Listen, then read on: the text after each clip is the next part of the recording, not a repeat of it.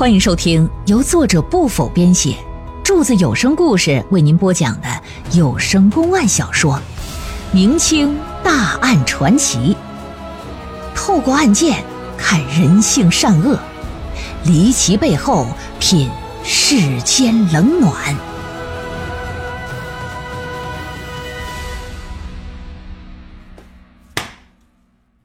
大家伙儿本以为这事儿啊应该圆满结束。可万万没想到的是啥？打这儿之后，这乞丐是隔三差五就跑城隍庙啊，找傅云雨要钱。傅云雨看的可怜呢，也给过他几回，不过给的不多，一般就是一二百个铜钱吧。啊，可是乞丐呢不满足，啊，越要越多，越要越勤。这么一来，傅云雨可就受不了了。说你吃不上饭了，没地方睡觉了，我给你点钱救个急啊，这也算是行。但你指着我过日子，让我养活你，这可不成啊！我这钱也不是大风刮来的，更何况我不该不欠你的，你凭什么总来找我要钱呢？乞丐闻听此言，冷冷的一笑：“哼哼，你要是不给钱，以后你别想过踏实的日子，到时你一定会后悔的。” 我后悔，你威胁我。先前我见你弟弟死的可怜，我这才和附近的人凑些银两给你，而你却见钱眼开，反复前来讹诈。你以为还没地方说理了吗？走，我带你到县衙说道说道。上去啪的一把，就把这乞丐的衣领就给抓住，来着就要上县衙，哪知道乞丐。啪的一下，把他手就给打开了。行，不给是吧？你等着，人生路漫长，咱们走着瞧啊！哼，辉煌之时谁都有，别拿一时当永久。你看那逼养的乞丐啊，还是个社会上的精神小伙，还整两句社会嗑。说完一甩，他可就走了。傅云雨看着他的背影，是一脸的不以为然。心想：“你个臭要饭的，你能把我怎么的？还我等着？我也活五六十岁了，我吓大的，没当个事儿。之后的一段时间呢，也再没有见到过这个乞丐。他就以为啊，对方是说大话，没脸再来了。可就过了能有一个来月吧，突然有这么一天，几个衙役搁这上门了，不容分说呀。”把傅云雨看庙的那个，以及附近的商户，嘁了咔嚓，全给上了大锁头，穿成串给带到县衙来。傅云雨就问说：“你们为什么拿人呢？”衙役说：“你们涉嫌谋财害命，要讲理，到县衙跟知县大人说去吧。”踢了汤了，就被领到大堂之上。见到原告之后啊，这才明白，原来告他们的正是那贪得无厌的乞丐。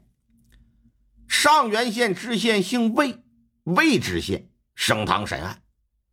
由于乞丐告这个傅云雨等人图财害命，所以说魏知县就让乞丐先说呗，原告啊，你先陈述陈述吧。嗯，说小人名叫呃龚富贵儿。我与弟弟龚富强，呃，自幼失去父母双亲，爷爷奶奶养大的。呃，成人之后，爷爷奶奶也过世了。我二人呢，便在一大户人家做长工，干了几年呢，琢磨这样不是长久之计，嗯，就攒了一些钱财，俩人决定做点小生意。可不成想，做生意路上把钱给丢了，哎，这才不幸沦为成乞丐啊！我弟弟被害之前。曾到傅云雨家里进行乞讨，结果不成想乞讨不成，还被那傅云雨指使家人暴打一顿，给我弟弟打成重伤。小人弟弟无法行走，便一路爬着离开的。途经城隍庙时，见天色已晚，想在里暂避一夜，但由于伤势过重，便死在了庙堂了。傅云雨和城隍庙附近的一群恶党担心招惹麻烦。便在私夜把我弟弟抬到城外异地掩埋，还说此举是行善积德。老爷，小人不服，我上门找他们理论，他们为了息事宁人，就给我凑了十一两银子。嗯，这不吗？银子在此呢，小人是分文未动。说完，一揽衣服，打里边拿出一小包，把这包啊就交给了衙役了。衙役往上一递，递给了老爷。嗯，小人与弟弟虽是贱命吧，但终归是条性命吧。我弟弟被活活打死，如果我收了钱就不追究，那试问我还算个人吗？百年之后，我到了阴曹地府，我有什么脸面见我弟弟？我又怎么去和父母双亲交代呀？所以今天我特意前来告状，请大老爷给小人做主，为小人弟弟伸冤。老爷就看了看傅云雨，龚富贵所告之言可属实啊？哼，一派胡言！大人呐，切不可听信他的栽赃之话呀。首先，他死去的弟弟从未到我家中乞讨，如果真有此事，那请拿出人证。拿出物证。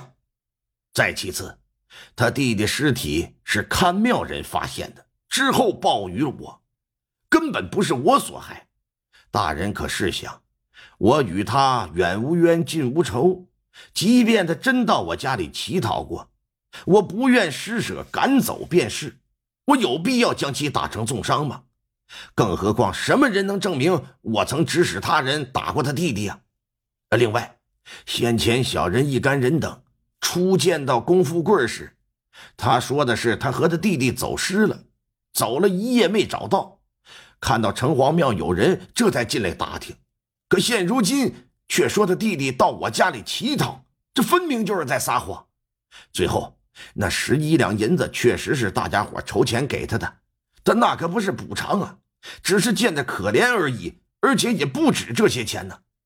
小珍还独自给过他五两零五百铜钱。